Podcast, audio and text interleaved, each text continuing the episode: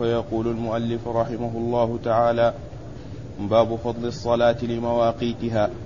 وقال أخبرنا عمرو بن علي قال حدثنا يحيى قال حدثنا شعبة قال حدثنا الوليد بن العيزار قال قال سمعت أبا عمرو الشيباني يقول حدثنا صاحب هذه الدار وأشار إلى دار عبد الله رضي الله عنه أنه قال سألت رسول الله صلى الله عليه وسلم أي العمل أحب إلى الله تعالى؟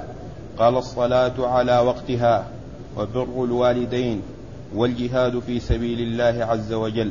بسم الله الرحمن الرحيم.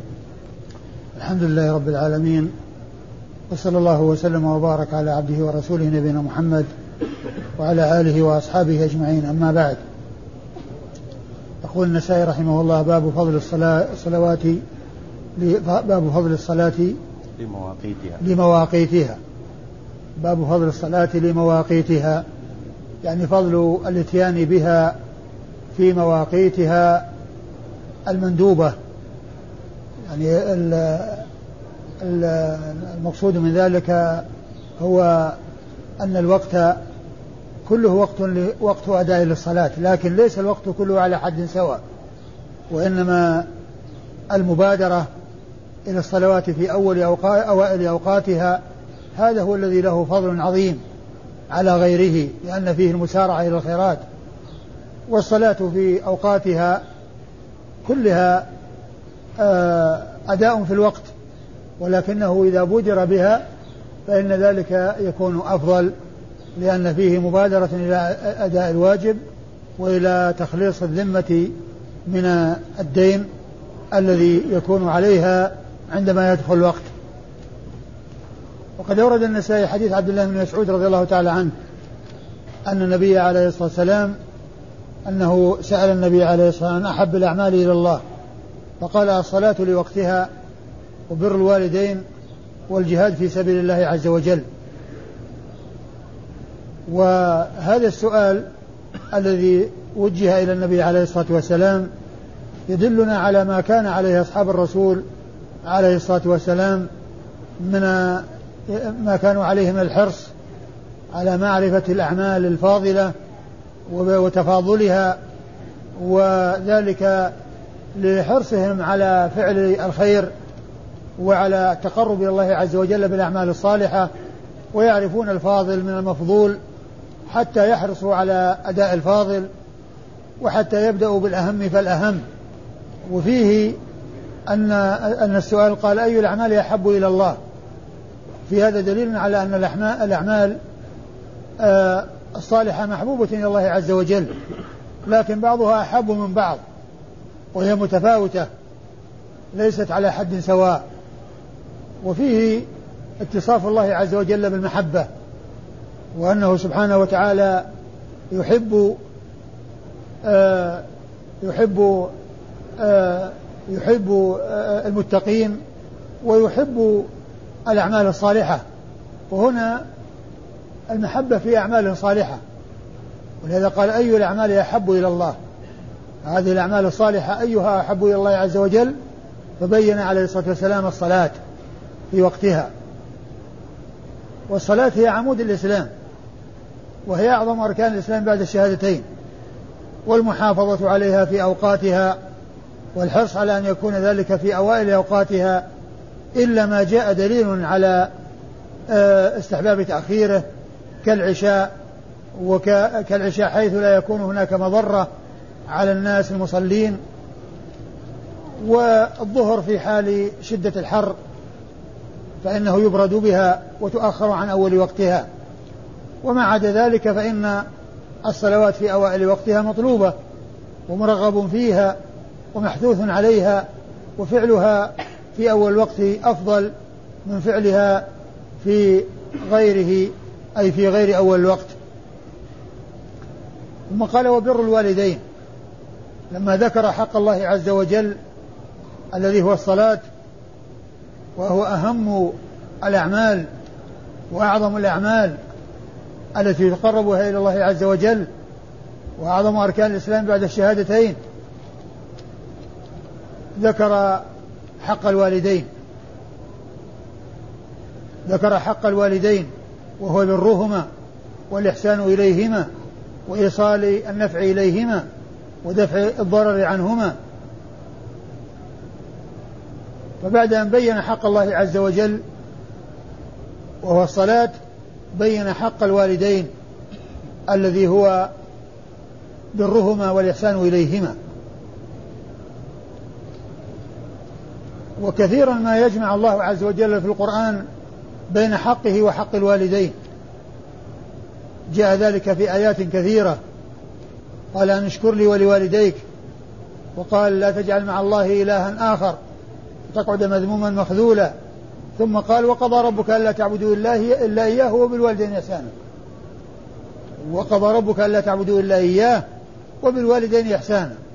فذكر حق الله عز وجل الذي هو عبادته وحق الوالدين الذي هو الإحسان إليهما. ثم ذكر الجهاد في سبيل الله عز وجل الذي هو إيصال النفع إلى الغير إلى الكفار بدعوتهم إلى الإسلام وجهادهم حتى يدخلوا في دين الله وحتى يخرجوا من الظلمات إلى النور. وكذلك جهاد غيرهم باستصلاحهم إذا كان عندهم انحراف وعندهم نقص حيث يؤمرون بالمعروف وينهون عن المنكر ويدعون إلى الخير. فبا فهذه الحقوق الثلاثة أولها حق الله عز وجل أو أعظم حقوق الله عز وجل بعد بعد التوحيد الذي هو الصلاة. ثم ذكر حق الوالدين. ثم ذكر حق سائر الناس الذين هم الكفار وغير وغيرهم حيث يسعى إلى هدايتهم وإلى وصول النفع إليهم النفع العظيم الذي هو فيه سعادتهم ونجاتهم. وسلامتهم من عذاب الله عز وجل. الإسناد وقال أخبرنا عمرو بن علي. قال النسائي في الإسناد أخبرنا عمرو عمرو بن علي. عمرو بن علي هو الفلاس المحدث الناقد الثقة. حديثه أخرجه أصحاب الكتب الستة. وحديثه أخرجه أصحاب الكتب الستة. قال حدثنا يحيى. قال حدثنا يحيى وهو ابن سعيد القطان. المحدث الناقد أيضا الثقة الثبت وحديثه أخرجه أصحاب الكتب الستة أيضا.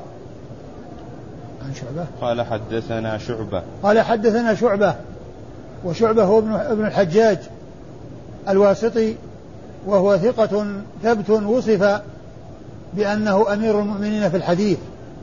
هو أحد الأشخاص القلائل الذين حظوا بهذا اللقب وبهذا الوصف وهو لقب أمير المؤمنين في الحديث. وحديثه أخرجه أصحاب الكتب الستة أيضا. عن الوليد بن العزار؟ نعم. نعم, نعم. عن الوليد بن العزار الكوفي وهو ثقة خرج حديثه البخاري ومسلم والنسائي وابن ماجه. هكذا؟ الترمذي؟ الترمذي ابن ماجه. نعم. خرج حديث البخاري ومسلم والترمذي والنسائي. والترمذي والنسائي صاحب الصحيح واثنان من أصحاب السنن هما الترمذي والنسائي. لم يخرج له أبو داود ولا ابن ماجه. عن أبي عمرو قال سمعت أبا عمرو الشيباني. قال سمعت أبا عمرو الشيباني. وأبو عمرو الشيباني هو سعد بن إياس. اسمه سعد بن إياس. وهو ثقة مخضرم حديثه أخرجه أصحاب الكتب الستة. حديثه أخرجه أصحاب الكتب الستة. يقول حدثني صاحب هذه الدار وأشار بيده إلى دار عبد الله بن مسعود. يعني آه الوليد بن العزار يقول سمعت أبا عمرو الشيباني يقول حدثني صاحب هذه الدار.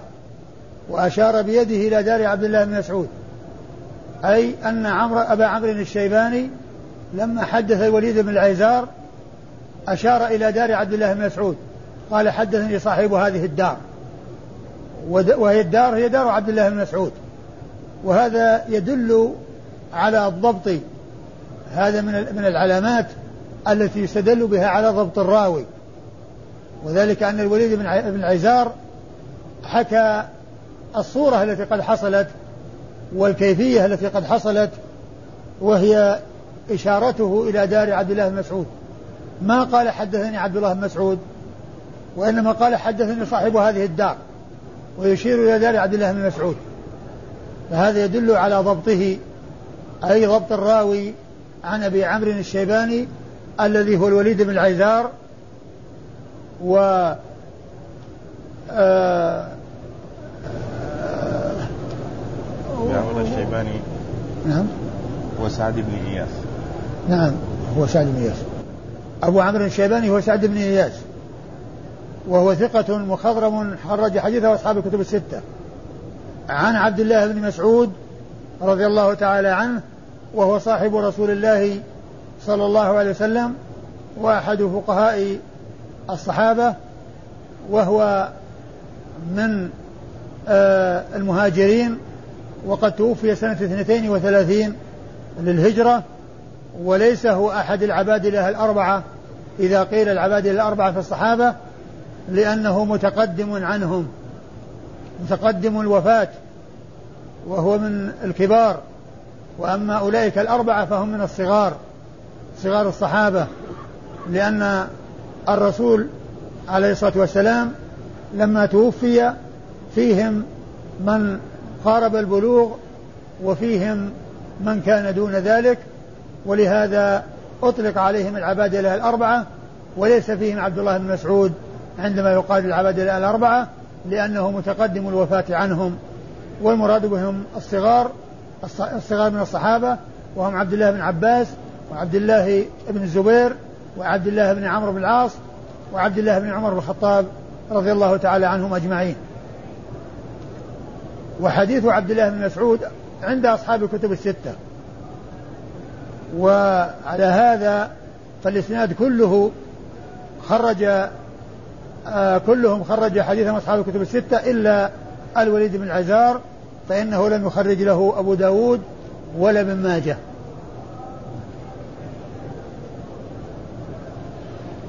وقال أخبرنا عبد الله بن محمد بن عبد الرحمن قال حدثنا سفيان قال حدثنا أبو معاوية النخعي سمعه من أبي عمرو عن عبد الله بن مسعود رضي الله عنه أنه قال سألت رسول الله صلى الله عليه وسلم أي العمل أحب إلى الله عز وجل؟ قال إقام الصلاة لوقتها وبر الوالدين والجهاد في سبيل الله عز وجل. ثم ورد النسائي حديث عبد الله بن مسعود من طريق أخرى وهو بمعنى ما تقدم سؤال حصل من آه، آه، سئل النبي صلى الله عليه وسلم سؤالا وهو أي الأعمال أحب إلى الله؟ فقال إقام الصلاة لوقتها وبر الوالدين والجهاد في سبيل الله. فهو نفس الحديث المتقدم إلا أنه من طريق أخرى وهو آه وهو بنفس آه وهو نفس الثلاث التي جاءت في الرواية السابقة. آه، آه، أداء الصلاة في وقتها وبر الوالدين والجهاد في سبيل الله عز وجل. الإسناد وقال أخبرنا عبد الله بن محمد بن عبد الرحمن. قال أخبرنا عبد الله بن محمد بن عبد الرحمن. ابن المسورة ابن, ابن المسورة بن مخرمة الزهري الكوفي وهو ثقة خرج حديثه البخاري. صدوق خرج حديثه صدوق؟ مسلم والأربعة. صدوق خرج حديثه مسلم؟ والأربعة. اللي هو ابن المسور المخرمة؟ أي نعم. نعم. نعم المسور نعم. ابن المسور ابن مخرمة نعم. صدوق خرج حديثه مسلم وأصحاب السنن الأربعة. صدوق خرج حديثه مسلم وأصحاب السنن الأربعة. أيوة. قال حدثنا سفيان. قال حدثنا سفيان وهو ابن عيينة. المحدث الفقيه وهو ثقة خرج حديثه أصحاب الكتب الستة. قال حدثنا أبو معاوية النخعي. قال حدثنا أبو معاوية النخعي وهو عمرو بن عبد الله الكوفي وهو ثقة خرج حديثه. خرج حديث البخاري في الأدب المفرد والنسائي وابن ماجه. البخاري في الأدب المفرد والنسائي والنسائي وابن ماجه. هذا من هو؟ هذا أبو معاوية عمرو بن عبد الله بن وهب. إيه. أبو معاوية عمرو بن عبد الله بن وهب خرج حديثه البخاري في الأدب المفرد و والنسائي. والنسائي وابن ماجه. والنسائي وابن ماجه. أيوه. أنه سمعه من أبي عمرو. عن عبد الله بن أنه سمعه من أبي عمرو عن عبد الله بن مسعود وقد مر ذكر أبي عمرو وعبد الله بن مسعود في الإسناد الذي قبل هذا. أبو عمرو هو, هو الشيباني سعد بن إياس وعبد الله هو ابن مسعود رضي الله تعالى عنه وأرضاه. وقال أخبرنا يحيى وقال أخبرنا يحيى بن حكيم وعمرو بن وعمرو بن يزيد قال حدثنا ابن أبي عدي عن شعبة عن إبراهيم بن محمد بن المنتشر عن أبيه أنه كان في مسجد عمرو بن بن شرحبيل فأقيمت الصلاة فجعلوا ينتظرونه فقال إني كنت أوتر. قال وسئل عبد الله هل بعد هل بعد الأذان وتر؟ قال نعم وبعد الإقامة. وحدث عن النبي صلى الله عليه وسلم أنه نام عن الصلاة التي التي طلعت الشمس ثم صلى. أنه نام عن الصلاة حتى طلعت الشمس ثم صلى واللفظ ليحيى. ثم ورد النسائي حديث عبد الله بن مسعود رضي الله تعالى عنه الذي فيه آه أنه آه أنه نام حتى طلعت الشمس ثم قام وصلى وفيه أن آه من الذي قبل عبد الرحمن عمرو بن شرحبيل أنه كان في مسجد عمرو بن هو؟ آه؟ من هو؟ محمد بن المنتشر عن نعم، ثم ذكر رواية محمد المنتشر أنه كان في مسجد عمرو بن شرحبيل فأقيمت الصلاة وجعلوا ينتظرونه فقال إني أوتر إني كنت أوتر. وقال وسئل عبد الله بن مسعود هل بعد الأذان وتر؟ قال نعم وبعد الإقامة. ثم حدث عن رسول الله عليه الصلاة والسلام فيما يتعلق بذكر آه، الصلاة أو النوم عن الصلاة وأنه قام وحدث, وحدث عن النبي صلى الله عليه وسلم أنه نام عن الصلاة حتى طلعت الشمس ثم صلى. أنه نام عن الصلاة حتى طلعت الشمس ثم صلى. أنه نام عن الصلاة حتى طلعت الشمس ثم صلى واللفظ ليحيى. أي شيخه الأول في الإسناد في, في الإسناد المذكور. وهذا الحديث أو هذا الإسناد فيه أن محمد المنتشر كان في مسجد عمرو بن شرحبيل وأنه لما أقيمت الصلاة جعلوا ينتظرونه فأخبرهم بأنه تأخر لأنه يوتر يعني وذلك بعد الأذان. وقال وقال أي محمد المنتشر سئل ابن عباس ابن مسعود هل بعد الأذان وتر قال نعم وبعد الإقامة. وهذا ليس بمرفوع وإنما هو مسند إلى عبد الله بن مسعود. ثم آه محمد بن منتشر هل أدرك أو هل سمع من عبد الله بن مسعود؟ ذكر الشيخ الألباني بأن الإسناد صحيح إن كان محمد المنتشر سمع من عبد الله بن مسعود. لكن فيما يتعلق بالصلاة صلاة الوتر بعد الأذان ما جاء لم يثبت فيه عن رسول الله صلى الله عليه وسلم شيء وإنما الذي ثبت أنه إذا آه، فات الوتر فإنه يصلى من من الضحى اثنتا عشرة ركعة. أن النبي صلى الله عليه وسلم كان إذا لم يصلي ورده من الليل أو يصلي صلاته من الليل لأمر منعه من ذلك فإنه يصلي من, من النهار أي في الضحى اثنتي عشرة ركعة. لأن من عادته أن يصلي 11 فيضيف آه، آه، واحدة حتى يكون العدد شفعا بأن يأتي بالحد عشر وزيادة ولا يؤتى بالوتر على ما هو عليه كما كان في الليل بل يؤتى بعدد الركعات وزيادة ركعة واحدة حتى يكون آه، شفعا والنبي عليه الصلاة والسلام قال صلاة الليل مثنى مثنى. فإذا خشي أحدكم الصبح أتى بركعة وتر ما مضى. وهذا يدل على أن الوتر نهاية طلوع الفجر. وإذا طلع الفجر معناه انتهى وقت الوتر. فلا يوتر بعد طلوع الفجر. ولكن من طلع عليه الفجر وهو لم يصلي وتره فإنه يصلي من النهار مقدار ما كان يصليه وزيادة ركعة. فإذا كان من عادته أنه يصلي خمس ركعات يصلي ست ركعات في الضحى. وإذا كان من عادته يصلي ثلاث ركعات يصلي أربع ركعات. وإذا كان من عادته يصلي سبع ركعات يصلي ثمان ركعات. والنبي صلى الله عليه وسلم كان يصلي 11 ركعة فكان إذا لم يتمكن من أداء صلاته في الليل ووتره فإنه يصلي من النهار أي من الضحى اثنتي عشرة ركعة. هكذا جاءت السنة عن رسول الله صلى الله عليه وسلم. و وأما قصة آه، آه، كون كونه نام عن الصلاة حتى طلع الشمس ثم صلى فهذا ثابت من طرق أخرى عن الرسول صلى الله عليه وسلم أنه حصل له ذلك. وأما قضية الذي جاء عن ابن مسعود فهذا هو الذي لا نعلم شيئا يدل على ثبوته ثم أيضا ثبوته عن ابن مسعود فيه شك من جهة أن محمد المنتشر هل هل سمع من عبد الله بن مسعود أم لا؟ إيش الإسناد؟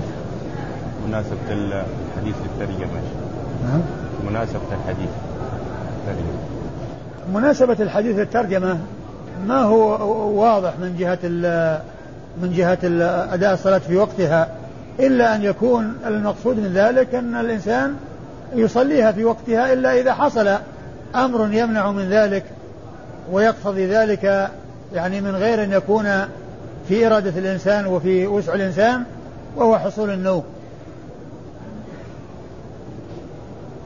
وقال أخبرنا يحيى بن حكيم. قال أخبرنا يحيى بن حكيم. إيش قال عنه؟ قال عنه ثقة روى له أبو داود والنسائي وابن ماجه. وهو ثقة روى له أبو داود والنسائي وابن ماجه. يعني ثلاثة من أصحاب السنن يعني سوى الترمذي. لم يخرج له البخاري ومسلم ولا الترمذي بل خرج له أصحاب السنن الأربعة إلا الترمذي. وهو ثقة عن آه وعمرو بن يزيد الجرمي. وهو صدوق خرج له النسائي وحده. صدوق. خرج له النسائي وحده وهذان هما شيخا النسائي في هذا الإسناد. واللفظ المذكور هو لفظ يحيى شيخه الأول. ولهذا بعدما فرغ من الحديث قال واللفظ ليحيى. لما فرغ من المتن قال واللفظ ليحيى.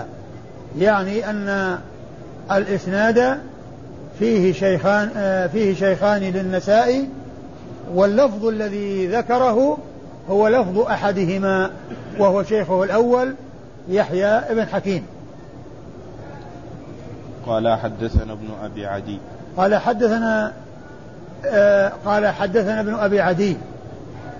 وابن أبي عدي هو محمد بن إبراهيم. هو محمد بن إبراهيم. هو محمد بن إبراهيم وهو ثقة خرج حديثه أصحاب الكتب الستة. عن شعبة. عن شعبة بن الحجاج وقد مر ذكره. عن إبراهيم بن محمد بن المنتشر. عن إبراهيم بن محمد بن المنتشر وهو ثقة خرج حديثه أصحاب الكتب الستة. عن أبيه محمد المنتشر وهو كذلك ثقة خرج حديثه أصحاب الكتب الستة. آه، أما عمرو بن شرحبيل الذي جاء ذكره في الإسناد فليس من الرواة وإنما جاء ذكره في آه، في آه، كلام محمد المنتشر وأنه كان في مسجد عمرو بن شرحبيل وأنه تأخر عن يعني أقيمت الصلاة وجعلوا ينتظرونه فقال إني أوتر. ثم قال محمد المنتشر وسئل عبد الله بن مسعود عن الوتر بعد الأذان هل, هل, هل هناك وتر بعد الأذان؟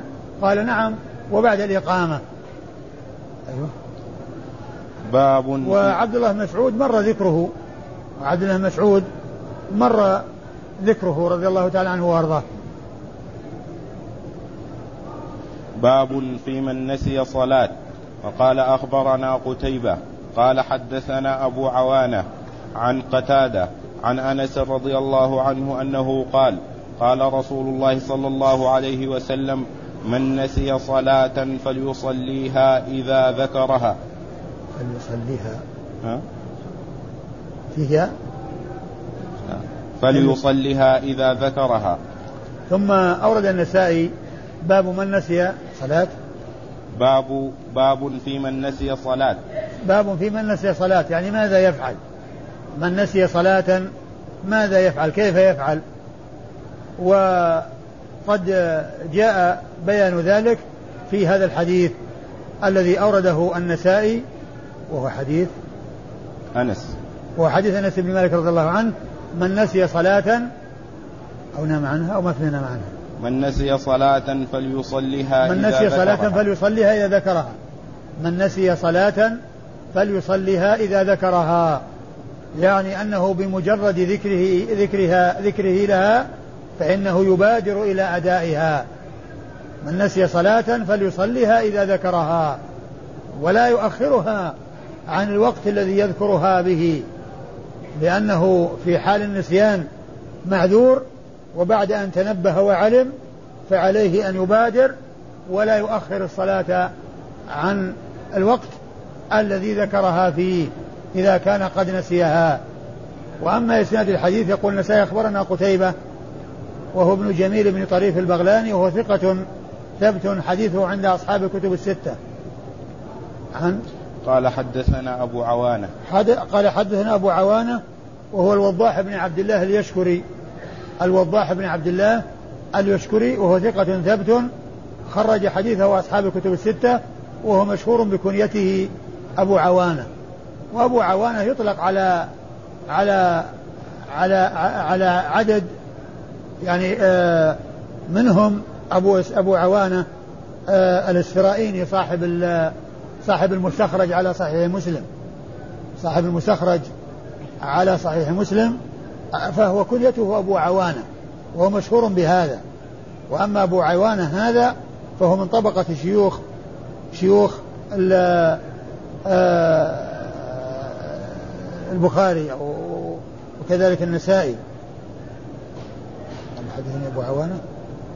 عن قتادة. عن قتادة وابن دعامة السدوسي وهو ثقة خرج حديثه أصحاب الكتب الستة. عن أنس بن مالك رضي الله عنه صاحب رسول الله صلى الله عليه وسلم وخادمه وأحد السبعة المكثرين من رواية حديث رسول الله صلى الله عليه وسلم. وهذا الإسناد رباعي وهو من من أعلى الأسانيد عند النسائي.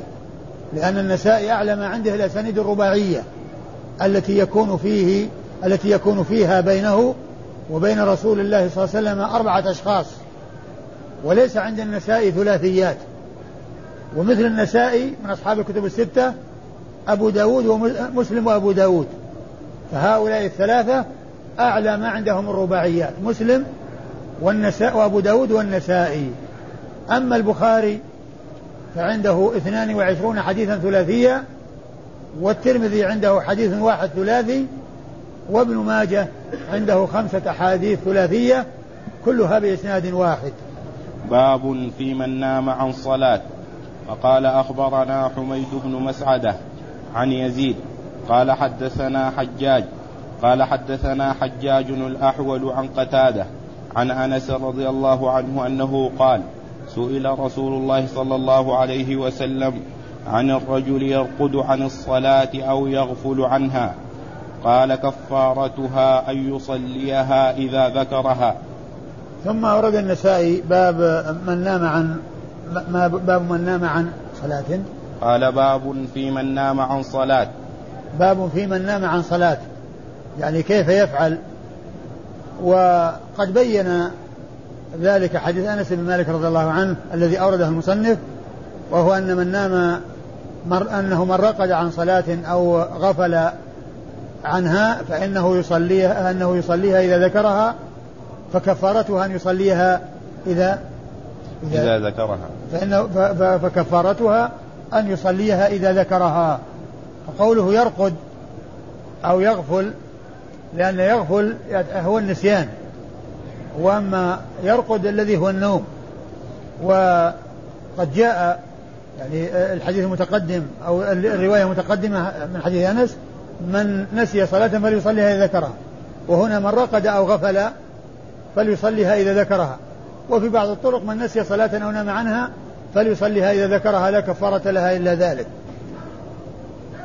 والحديث يدل على أن النائم عن الصلاة فإن عليه أن يبادر إلى أدائها بمجرد استيقاظه وتنبهه من نومه ومعرفة أنه قد فاته صلاة أو أنه نق...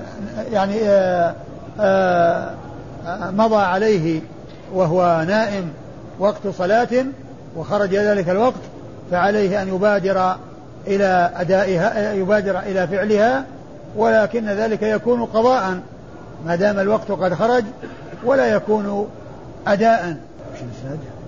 قال أخبرنا حميد بن مسعدة. أخبرنا حميد بن مسعدة. حميد بن مسعدة آه صدوق؟ صدوق. صدوق خرج له مسلم وأصحاب السنة الأربعة. أيوه. عن يزيد. عن يزيد وهو بن زريع. وهو ثقة ثبت حديثه عند أصحاب الكتب الستة. قال حدثنا حجاج الأحول. قال حدثنا حجاج الأحول وهو حجاج بن حجاج الأحول وهو ثقة خرج حديثه من؟ عندي حجاج بن محمد المصوفي لا لا حجاج بن حجاج. حجاج بن حجاج الأحول. إيش؟ حجاج بن حجاج. اسمه مثل اسم أبيه. حجاج بن حجاج. حجاج بن حجاج آه، الباهلي البصري الأحول. أيوه. ثقة من السادسة خرج حديثه البخاري ومسلم وأبو خرج حديثه؟ البخاري ومسلم وأبو داود والنسائي وابن ماجه.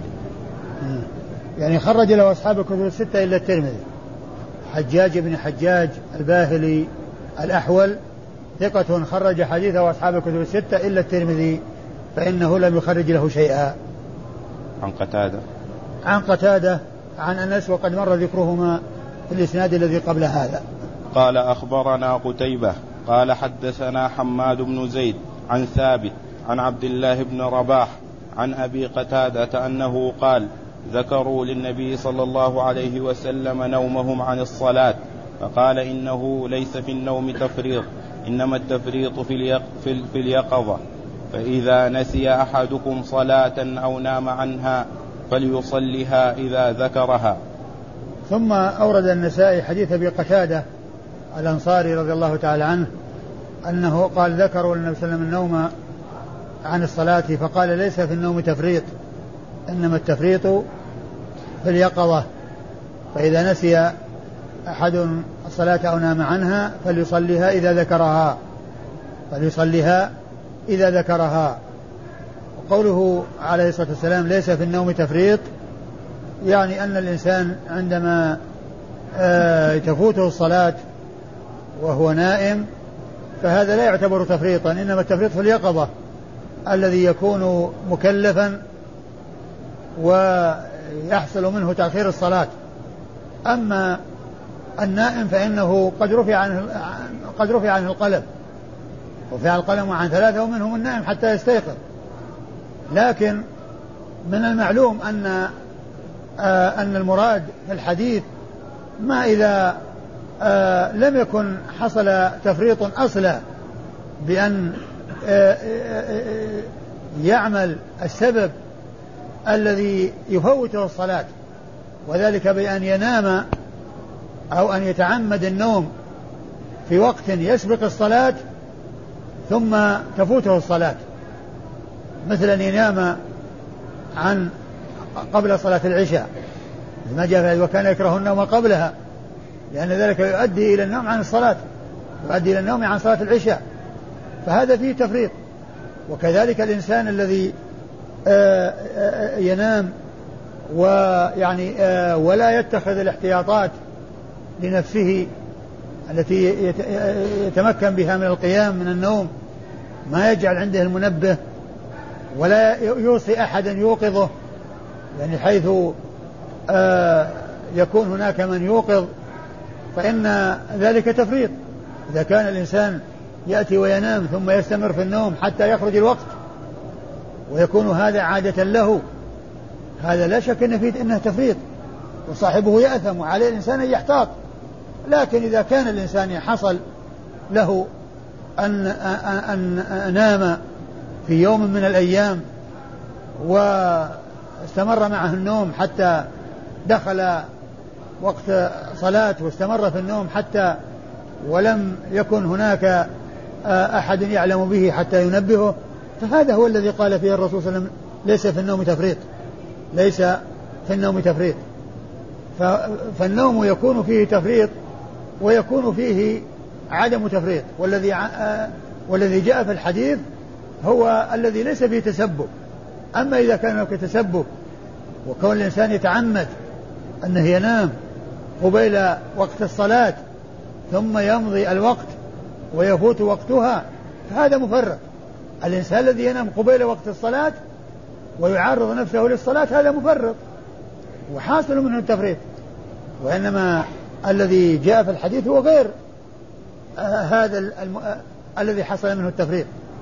يعني يكون الإنسان يعني نام في وقت آه ليس وقت صلاة ثم استمر به النوم وليس يعني عنده من يوقظه ولم يحصل هذا له عادة فهذا هو الذي قال فيه الرسول ليس في النوم تفريط إنما التفريط في اليقظة.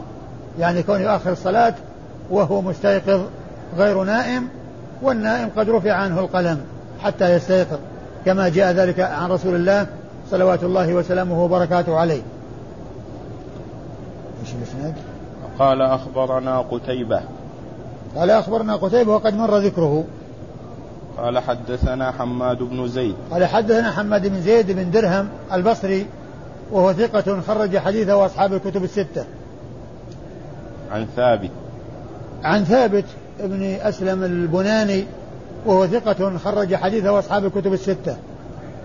عن, عن عبد الله بن رباح. عن عبد الله بن رباح وهو ثقة خرج حديثه من؟ مسلم والأربعة. خرج حديثه مسلم والأربعة. مسلم وأصحاب السنن الأربعة. عن عن أبي قتادة رضي عن أبي قتادة الأنصاري صاحب رسول الله صلى الله عليه وسلم وحديثه أخرجه أصحاب الكتب الستة. قال أخبرنا سويد بن نصر. قال واسمه قد اختلف فيه. قيل الحارث وقيل النعمان وقيل عمرو ابن ربعي. ولكنه مشهور بكنيته أبو قتادة رضي الله تعالى عنه وأرضاه. وقال أخبرنا سويد بن نصر قال أخبرنا عبد الله وهو ابن المبارك عن سليمان بن المغيرة عن ثابت عن عبد الله بن رباح عن أبي قتادة عن أبي قتادة رضي الله عنه أنه قال قال رسول الله صلى الله عليه وسلم ليس في النوم تفريط إنما التفريط في من لم يصلي الصلاة حتى يجيء وقت الصلاة الأخرى حين ينتبه لها. ثم أورد النسائي حديث أنس بن مالك من طريق أخرى من حديث حديث أبي قتادة من طريق أخرى قال النبي صلى الله عليه وسلم ليس في النوم تفريط إنما التفريط آه إنما التفريط في من لم يصلي في من لم, في من لم يصلي الصلاة حتى يأتي وقت حتى يأتي وقت التي بعدها حين يتنبه لها. حتى يجيء وقت الصلاة الأخرى حين ينتبه لها. حتى يجيء وقت الصلاة الأخرى حين ينتبه لها. ليس في النوم تفريط إنما التفريط على من يؤخر الصلاة حتى يجيء وقت التي بعدها حين ينتبه لها. وهذا الحديث كما ذكرت من قبل يدل على أن وقت كل وقت أن وقت كل صلاة يمتد إلى وقت التي بعدها إما اختيارا وإما اضطرارا. ما عدا صلاة الفجر فإن وقتها لا يتصل بالتي بعدها لأن وقتها ينتهي بطلوع الشمس. والظهر التي بعدها يدخل وقتها بالزوال فهناك فجوة. ومدة وزمن بين وقتي الصلاتين. وأما الصلوات الأخرى فهذا الحديث يدل على أن كل صلاة يمتد وقتها إلى وقت التي بعدها إما اضطرارا وإما اختيارا. والذي يمتد اختيارا هو وقت صلاة الظهر والمغرب فإنه ليس فإن وقت صلاة الظهر يمتد إلى وقت صلاة العصر وليس في وقت اضطراري. وكذلك أيضا وقت صلاة المغرب يمتد إلى وقت العشاء وليس فيه اضطراري.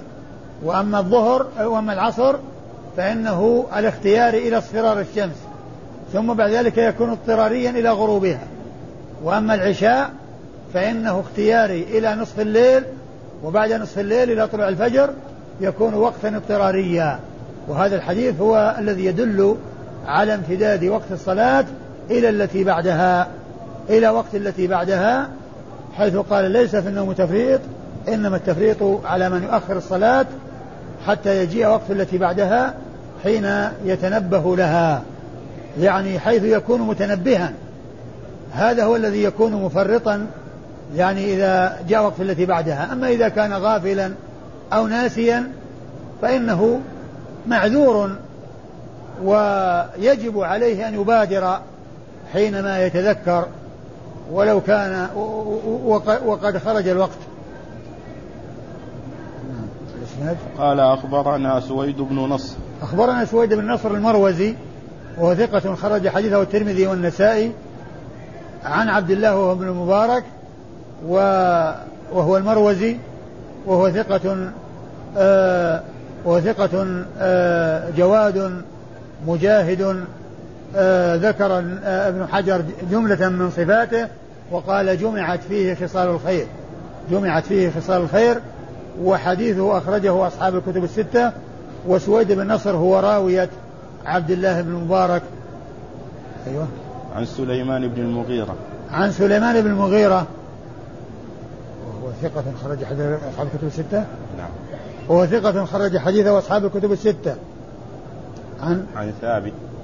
عن ثابت عن عن عبد الله بن رباح عن أبي قتادة. عن ثابت عن عبد الله بن رباح عن أبي قتادة وقد مر ذكر هؤلاء الثلاثة في الإسناد الذي قبل هذا.